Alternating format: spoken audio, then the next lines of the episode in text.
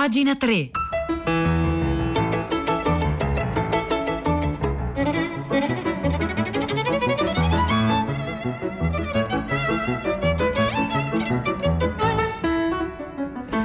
Buongiorno, buongiorno, un caro saluto da Edoardo Camurri e benvenuti a questa nuova puntata di Pagina 3, la nostra rassegna stampa delle pagine culturali dei quotidiani, delle riviste e del web. Oggi è martedì 18 maggio, sono le 9 e un minuto e noi iniziamo immediatamente la nostra rassegna stampa con una con una triste notizia perché è morto il maestro Franco Battiato, eh, 76 anni, malato da tempo, è morto nella sua casa di Milo. E questa mattina qui a pagina 3 ovviamente noi vogliamo iniziare il nostro racconto, il nostro percorso proprio ricordando Franco Battiato.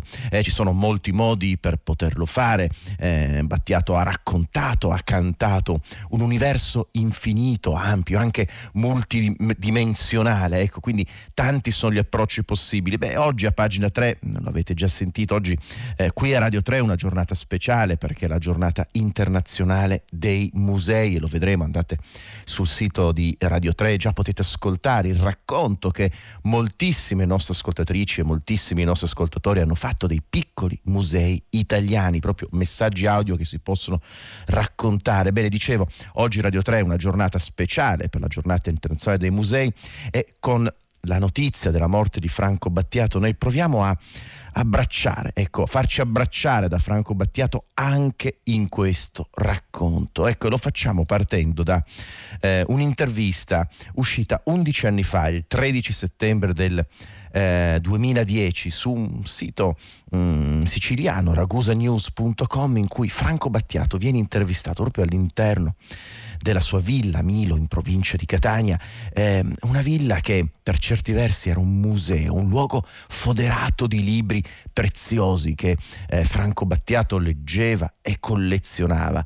Eh, questo, questa biblioteca personale di Franco Battiato eh, racconta quindi un luogo protetto, magico. E questa, e questa intervista che troviamo su ragusanews.com a Franco Battiato beh, si apre con una scena meravigliosa. Inizia così, vedo, rilancio, passo. Il grande maestro della canzone italiana, Franco Battiato, punta pesante a poker. In senso letterale scommette corposi tombi della Delphi al posto delle fisce. Una scena che così Ragusa News ci racconta, che ci porta dentro la casa, dentro una giornata normale di Franco Battiato. Gioca a poker e gioca a poker eh, con, mm, giocandosi non fisce, soldi, eh, ma libri, libri della Delphi. Gioca insieme a Roberto Calasso, quindi il fondatore di Adelphi, insieme a Luciano Foà, eh, intorno a un tavolo impegnato a vincere un Thomas Bernhard eh, o un Hermann Hesse o a giocarsi Robert Walsers o Joseph Roth. Beh, sembra quasi appunto eh, il grande gioco dell'umanità, no? ci si gioca i grandi, le grandi menti, i grandi scrittori, i grandi intellettuali. Ecco, c'è il patron della casa editrice che all'epoca, siamo a metà degli anni 70, scopre, sta scoprendo la letteratura mitteleuropea, cioè Roberto Calasso. Insieme eh, a lui ci sono Florieghi, Ombretta Colli e lo stesso musicista. Ecco, eh, scrive ragusanews.com, l'autore dell'era del cinghiale bianco, per soddisfare i suoi appetiti e la sua bibliomania, oggi ha trasformato la villa di Milo, dalle cui vetrate si intravede un albero di fico che sbuca da un pozzo e un meraviglioso angolo di mare, in una fantastica casa biblioteca, circa 10.000 volumi. Ecco, entriamo per ricordare il grande Franco Battiato dentro la sua casa e dentro i suoi libri museo. Proprio oggi, giornata internazionale dei musei, fra l'altro anche la parte di Oltre la diretta, eh, curata da Marzia Coronati per pagina 3, oggi omaggi musei, provando a fare un racconto, eh, un racconto delle storie delle biblioteche di tutta Italia. Quindi andate anche in questo caso sul sito eh, di pagina 3 per ascoltare, leggere storie di biblioteche italiane nel giorno dei musei e nel giorno in cui purtroppo ci ha lasciato eh, Franco Battiato che in questa intervista su ragusanews.com eh, a un certo punto parla della letteratura, della grande letteratura siciliana, che cosa l'attrae nei suoi conterranei? Ecco, mi attrae quella corda pazza, rispondeva Battiato, di cui parlava Leonardo Sciascia, che contraddistingue non solo Pirandello. Ci sono narratori dell'isola come Bufalino, Sgalambro, Tomasi di Lampedusa, che hanno esordito tardi e come se per anni avessero puntato un grande telescopio sul mondo circostante costante, dando poi fondo alle proprie riserve, restituendoci, come fa Bufalino, romanzi di una sensualità straripante, una Sicilia dionisiaca, piena di sapori e di colori. Ecco, già nei libri Franco Battiato trovava appunto giustamente quell'ebbrezza dionisiaca, quell'uscita da sé, quella ricerca dell'estasi, che poi è parte importante della poetica di Franco Battiato. Ma come ha conosciuto, come ha riconosciuto questa mania dei libri, chiede Ragusa News a Franco Battiato. Questa libridine. Il vocabolo non mi piace per niente e da torto a Franco Battiato. Nessuna malattia infantile di questo tipo. Da ragazzino passavo molto tempo nel laboratorio eh, della, di sartoria di mia zia. Con lei c'erano una quindicina di ragazze che imparavano l'arte del cucito, chiacchieravano in continuazione per interrompere la monotonia del lavoro e non facevano altro che parlare, sparlare di uomini spesso giudicandoli dall'aspetto. Ho imparato così una specie di fisionomica popolare e tra l'altro eh, per l'appunto nell'88 Battiato pubblicò un album dal titolo Fisionomica che appunto eh, uno dei grandi testi leggeva poco, eh, racconta ancora Battiato e poi leggeva poco, sì, ma leggeva i libri giusti, cioè l'interpretazione dei sogni di Freud, l'amante di Lady Chatterley, ehm, appunto un libro che ha alimentato solo per il tempo della lettura i miei sogni erotici. E poi leggevo anche i testi pa- del padre della cibernetica moderna, che è stato il più giovane studente universitario, dodicenne della storia americana, Norbert Wiener. Ecco, a 23 anni mi resi conto di essere ignorantissimo. Ecco, un maestro spirituale dell'Occidente come Socrate avrebbe detto che questo questa è la massima forma eh, di saggezza e poi racconta la sua passione per il Finnegan's Wake di Joyce e dagli torto, Dostoevsky, Stendhal, Proust, Tolstoi. Ma tra gli italiani, beh, sicuramente, dice Battiato, Tommaso Landolfi, giocatore d'azzardo, scrittore con la maschera, come diceva di lui Montale, della lingua complessa e ricercata. E poi il filone mistico, quando eh, Battiato lo ha scoperto, quando si trovava a New York, aveva più di un dubbio sulla vita, sullo stare al mondo e sugli umani, anche se, confessa poi Franco Battiato, avevo già letto Sri Auribondo e eh, Paramashansa e Yogananda, eh, appunto alcune grandi eh, figure della spiritualità orientale. E poi cosa, cosa succede, qual è, eh, cosa sta leggendo in questi giorni e siamo nel 2010 in questa intervista di ragusanews.com a Franco Battiato. In questi giorni sto leggendo l'opera di Dzongchen Ponlop, uno dei più eruditi maestri di meditazione che è lucido e acutissimo riflette sulla cultura occidentale, sulla moderna tecnologia, ci insegna a non gi- giocare d'azzardo con la signora, con la falce, appunto la morte che ha colpito questa mattina, martedì 18 maggio, a 76 anni, Franco Battiato, e che questo libro ci insegna a prepararci per tempo, dice Battiato, all'appuntamento che ci attende. Il flusso continuo di nascita e morte è una benedizione che dà senso alla vita e le impedisce di essere statica e stagnante. Ecco, credo nel passaggio da un'esistenza all'altra. Ecco, con questa eh, affermazione in cui Battiato già si proiettava nel grande passaggio, nel grande passaggio verso il bardo, eh, noi lo ricordiamo, Franco Battiato all'interno della sua casa museo circondata dai libri. Allora, questa mattina a pagina 3, se volete, ricordando e tenendoci stretti Franco Battiato al 335 5634 296 potete provare a rispondere a questa domanda che si lega anche con questa giornata internazionale dei musei. Fate finta di avere avere una sola ora di tempo. Ecco, dove vorreste andare? Cosa vorreste visitare e con chi? 335 5634 296.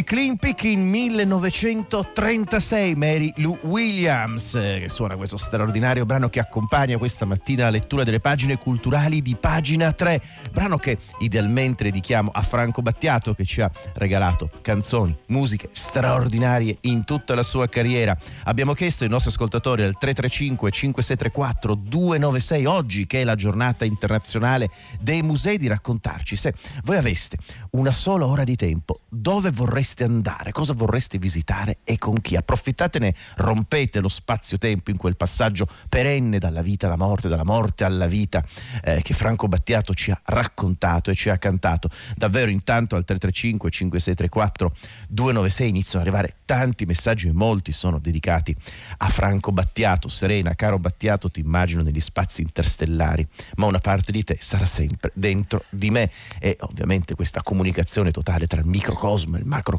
beh, noi troviamo una parte della saggezza che Franco Battiato eh, ci ha regalato in questi anni. Insomma, molti, molti messaggi stanno arrivando. Eh, Pietro del Soldà, buongiorno, tu sei collegato?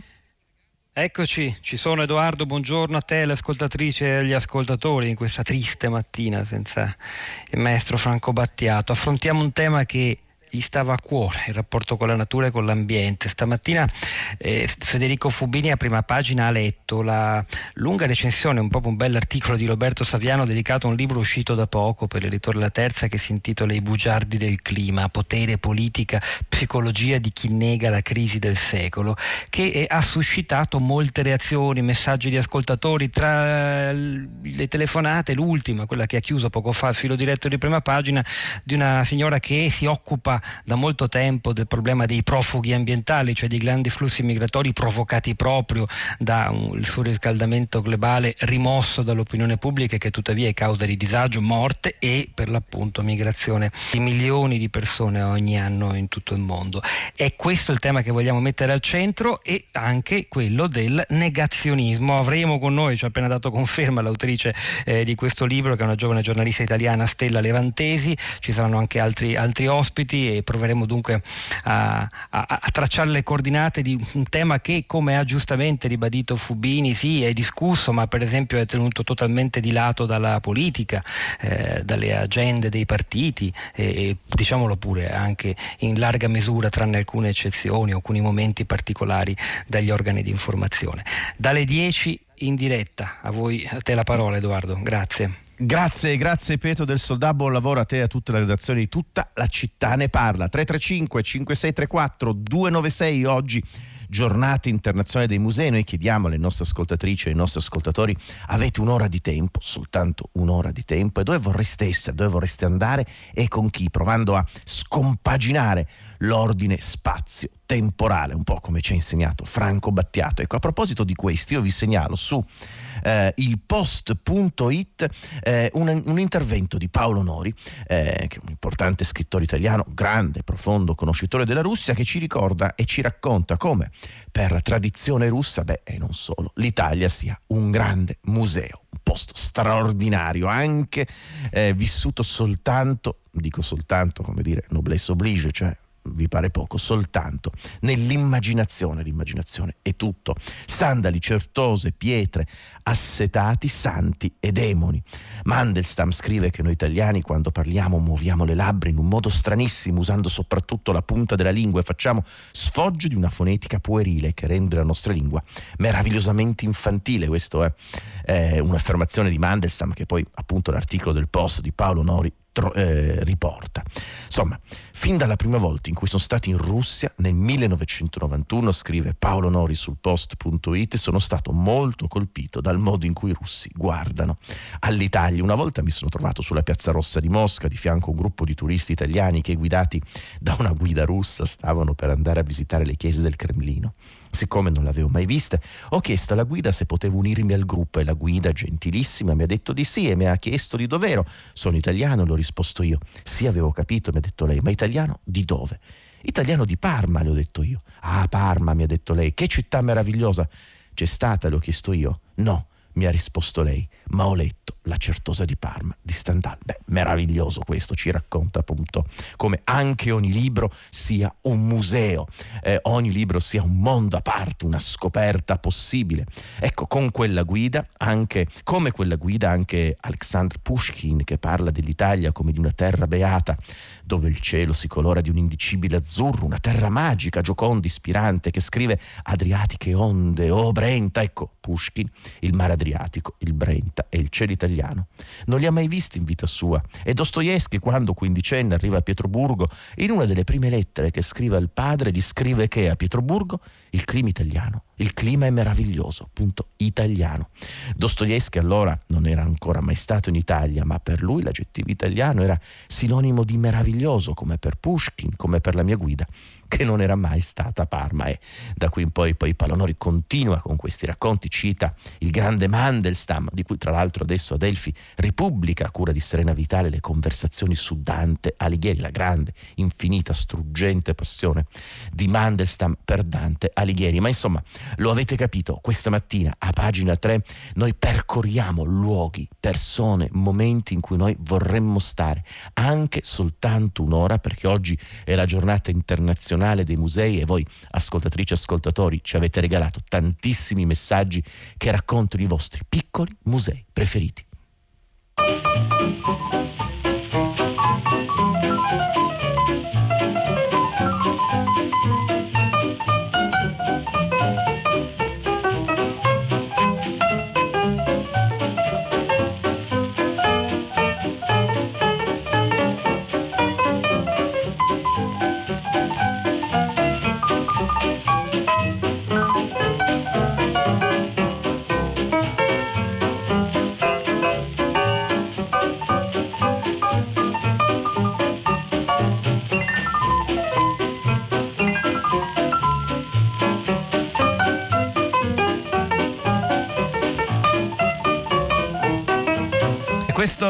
Clean Picking 1936, il pianoforte di Lou Williams, il contrabbasso di Booker Collins e la batteria di Ben Tickpen, il brano che accompagna la, la, lettura delle pagine culturali di pagina 3. Avete un'ora di tempo, dove vorreste essere e con chi? Abbiamo chiesto alle nostre ascoltatrici e ascoltatori al 335 5634 296. Beh, un ascoltatore o un'ascoltatrice scrive vorrei passare quest'ora a riguardare quel fico, quel pozzo e quell'angolo di mare nella casa di Battiato. E mm, sta, torna tantissimo Franco Battiato questa mattina nei messaggi dei, dei nostri ascoltatori.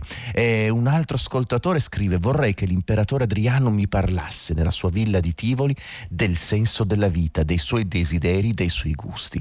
Eh, ci scrive ancora. E poi Davide scrive: Voglio andare allo Smithsonian National Air and Space Museum con Leonardo da Vinci. Meraviglioso anche questo. Musei, biblioteche biblioteche, spazi e persone con cui abitare quegli spazi. Questa è la storia dei musei italiani, sono le occasioni dei musei italiani. Oggi la giornata internazionale dei musei, se andate sul sito di Radio 3 davvero eh, Piero Pugliese ha raccolto questi centinaia di messaggi meravigliosi che ci, avete, che ci avete mandato e ne ascoltiamo uno in questo momento. Buongiorno, sono Ivana Pinna e vorrei raccontare con delle parole chiave cosa è per me spazio illisso a Nuoro. Bellezza, arte, sensibilità, accoglienza, casa, abbraccio, intensità, anima, cuore, speranza, sensazioni, piacere, vista, tatto, profumo, aria, orizzonti, sapere, conoscenza, scambio, umanità, leggerezza, pace, ritrovo, amicizia, calore, luce, rigenerazione, immaginazione, creazione, valori, cultura, ascolto, collaborazione, incontro, vita, nascita, anima, spirito, mondo, universo, infinito, centro, spazio, illisso.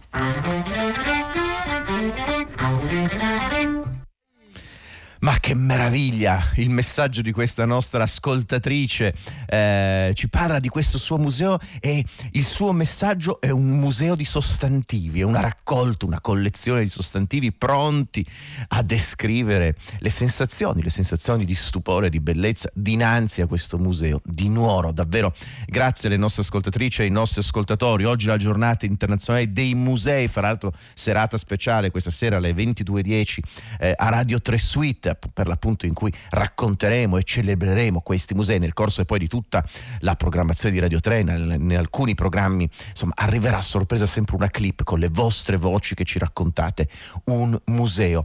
Ecco, lo abbiamo detto, eh, pagina 3 celebra anche la giornata internazionale dei musei eh, con una sua parte online, oltre la diretta a cura di Marzia Coronati, in cui i musei per noi sono anche le biblioteche italiane, quindi ci sono storie di biblioteche biblioteche di tutta Italia. Andate sul sito di pagina 3, pagina3.rai.it. Idealmente la prima biblioteca d'Italia oggi è quella con cui abbiamo aperto la puntata ed è la biblioteca eh, di Franco Battiato nella sua casa di Milo. Ecco, noi continuiamo la nostra eh, rassegna stampa. Ecco, probabilmente se io dovessi rispondere a questa domanda impegnativa che abbiamo fatto, cioè in un'ora di tempo con chi vorremmo eh, passare questa ora di tempo e dove vorremmo essere, beh, io vorrei essere a Parigi insieme probabilmente, beh, insomma, James Joyce ovviamente, ma non mi dispiacerebbe neanche Rilke. Eh, oggi sul giornale Davide Brullo eh, scrive eh, un articolo mh, mm, dedicato proprio a Rilke, alle sue lettere eh, a un giovane poeta, un testo straordinario, famosissimo, importante, pubblicato, eh, pubblicato da Delphi e si racconta proprio questa cura che Rilke aveva dell'abitare, nell'abitare il senso profondo del suo lavoro. Aveva appena terminato la biografia di Rodin, era il 1902 dicembre, quando gli fu recapitata la lettera di un ragazzo, il diciottente Franz Kappus. Eh, la, la biografia era dedicata appunto la biografia dedicata eh, di, di Rodin era dedicata a Clara Westhoff, la moglie, scultrice, allieva del grande Rodin. Ecco, dopo un paio di mesi Rilke risponde a Cappus, il ragazzo, in modo risoluto. Mi chiede se i suoi versi sono buoni, lo chiede a me.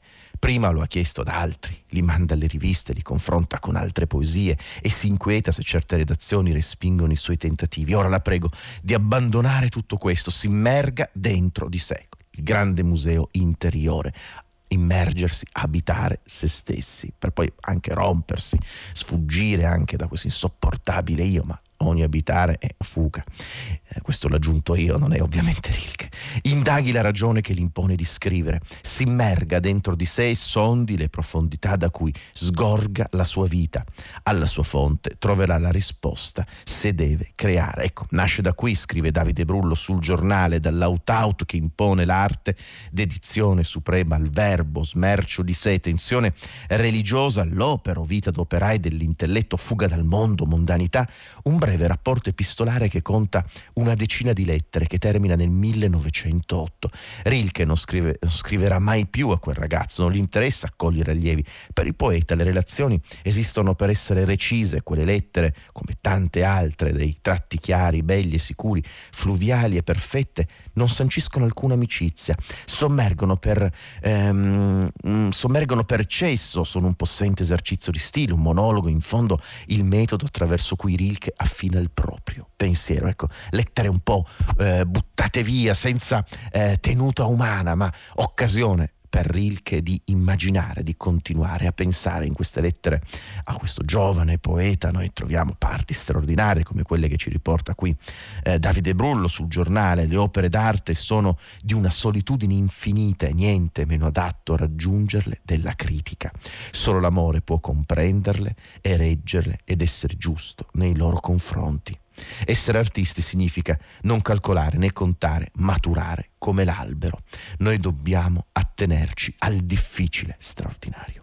Solo chi è pronto a tutto, chi non esclude niente, nemmeno quanto vi è più di enigmati, consumerà fino in fondo la propria esistenza. Ecco, il punto è proprio consumare fino in fondo la propria esistenza. Probabilmente queste, anzi sicuramente queste sono state parole anche meditate da Franco Battiato.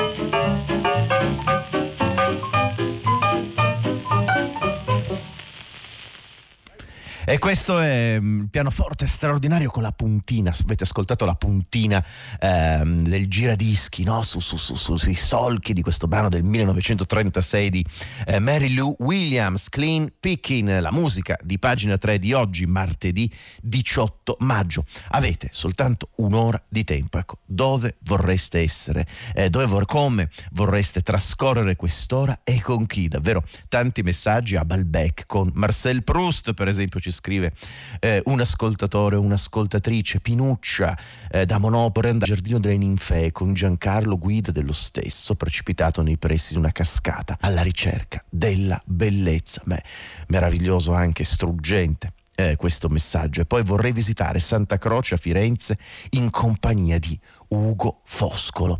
Ehm, ci sono tanti posti da visitare, ecco un posto che a me piacerebbe visitare è un po' come, scusatemi anche qui, insomma non voglio sembrare megalomane, è un po' come il profeta Giona andare, oh Pinocchio, nel ventre di una balena, ecco, eh, balene, visitare quel mondo, stare in una baleniera insieme ad Acab, alla caccia del mistero gnostico assoluto, ecco, di balene ci parla Marco Belpoliti su doppiozero.com, un articolo straordinario, pieno di informazioni, molto lungo, io ve lo segnalo, anche questo articolo sarà linkato sul sito eh, di pagina 3, quindi andate sul sito di pagina 3 per poter poi leggere tutti gli articoli linkabili e poi oltre la diretta.